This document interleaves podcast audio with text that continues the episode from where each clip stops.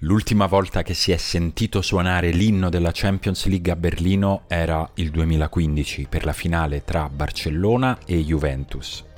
A settembre succederà di nuovo e a settembre non si giocano finali.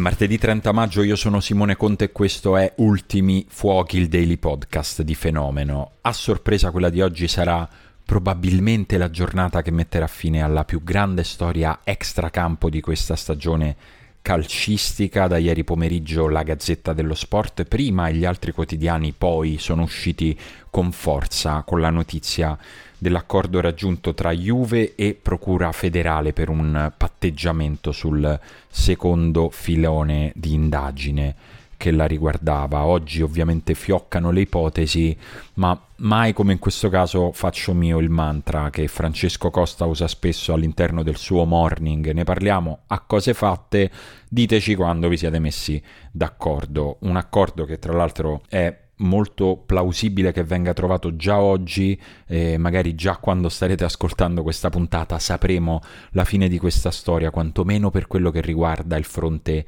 italiano, in attesa di capire poi cosa e come vorrà fare la UEFA delle ambizioni europee della squadra di Allegri per il prossimo anno.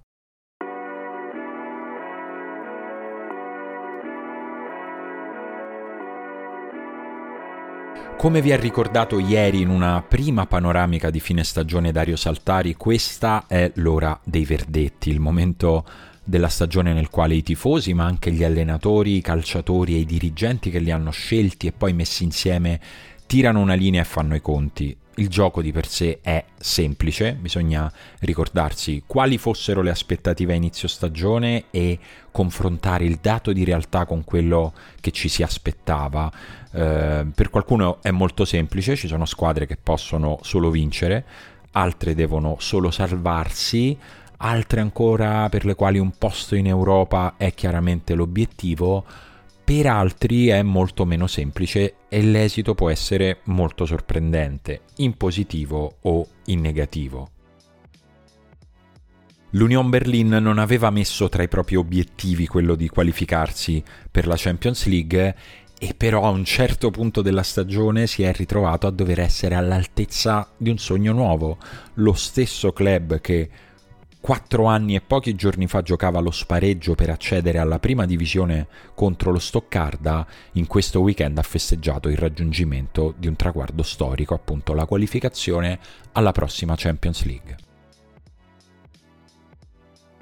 Una squadra, un club, una tifoseria con radici profondissime, con una identità molto definita, molto peculiare in un mondo nel quale chiunque sgomita per dichiarare la propria unicità all'Union Berlin non ha neanche bisogno di gareggiare, gli viene riconosciuta da tutti. È la squadra degli altri, di quelli che stavano dall'altra parte del muro, dei dissidenti, degli operai, dei punk, dei non inquadrati, sicuramente dei non ricchi. Ovviamente nel calcio contemporaneo queste caratteristiche diventano più sfumate, non esiste più una squadra che sia solo di un segmento sociale, ma qualcosa, più di qualcosa, continua a esistere, a resistere nell'anima collettiva che vive sotto la superficie di questa squadra che l'unione se la porta nel nome. Un club che eh, come dicevo, fino al 2019 non aveva mai giocato in Bundesliga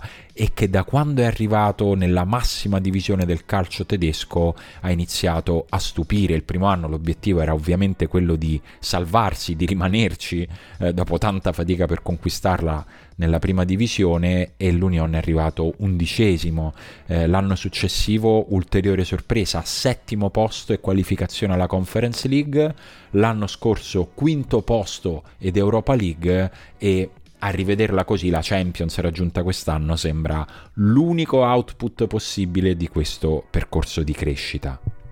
Una crescita che non è avvenuta solo sul campo perché l'Union ha capito da subito come deve posizionarsi una società delle sue dimensioni all'interno dello scacchiere del calcio tedesco e internazionale. Bisogna programmare, non affezionarsi troppo ai giocatori, eh, vendere, comprare, tenere i conti in equilibrio e possibilmente rinfor- rinforzarsi. Uh, il punto fermo in una rosa che negli anni ha vissuto diversi cambiamenti è stato il tecnico svizzero Urs Fischer, in panchina ormai da 5 anni e primo artefice di questo cammino sempre più sorprendente. Fischer ha creato un 3-5-2 compatto con una attenzione maniacale alla gestione dello spazio tra le linee che scoraggia molto e mette in difficoltà i giocatori avversari più estrosi e che in tante occasioni è diventato un muro invalicabile. L'Union ha chiuso la stagione con la migliore difesa del campionato a pari merito con i campioni del Bayern, con 38 reti subite, risultato straordinario che ovviamente non sarebbe stato possibile senza una grande organizzazione tattica, ma la differenza qui l'ha fatta una coesione di squadra quasi mistica quando messa in relazione al continuo scambio di forza tra campo e stadio, uno stadio nel quale quest'anno nessun avversario è riuscito a vincere. Eh, lo stadio si chiama Anderalten Forsterei, che tradotto in italiano vuol dire tipo lo stadio vicino alla vecchia casa del guardaboschi, che sembra una serie tv, non lo so, di dubbio gusto, eh, stadio nel quartiere di Köpenick, nell'estrema periferia orientale di Berlino, stadio che sembra una cartolina da un tempo passato con i suoi 22.000 posti dei quali molti in piedi, il suo segnapunti manuale, soprattutto la sua storia. È uno stadio che eh, alla fine degli anni 90 quasi cadeva a pezzi, nel quale eh, l'Unione ha continuato a giocare fino a metà degli anni 2000 grazie a deroghe annuali eh, che ogni anno venivano attese un po' Eh, con il fiato sospeso e alla fine gli, si, gli, veniva continuato a dire ok giocateci per quest'anno però sistematelo. Alla fine nel 2006 le autorità gli dissero ok basta adesso dovete fare qualcosa altrimenti non potete giocare nessuna partita valida nei primi tre campionati nazionali e nelle coppe. Eh, la dirigenza eh, dell'Union Berlin quindi mh, mm, si trova a dover scegliere se traslocare oppure eh, ristrutturare e si decise di ristrutturare, i lavori iniziarono nel 2007, conclusi nel 2009, furono in larga parte svolti eh, dagli stessi tifosi, è stato stimato in circa 140.000 ore l'apporto di lavoro volontario e gratuito eh, di circa 2.000 appunto volontari.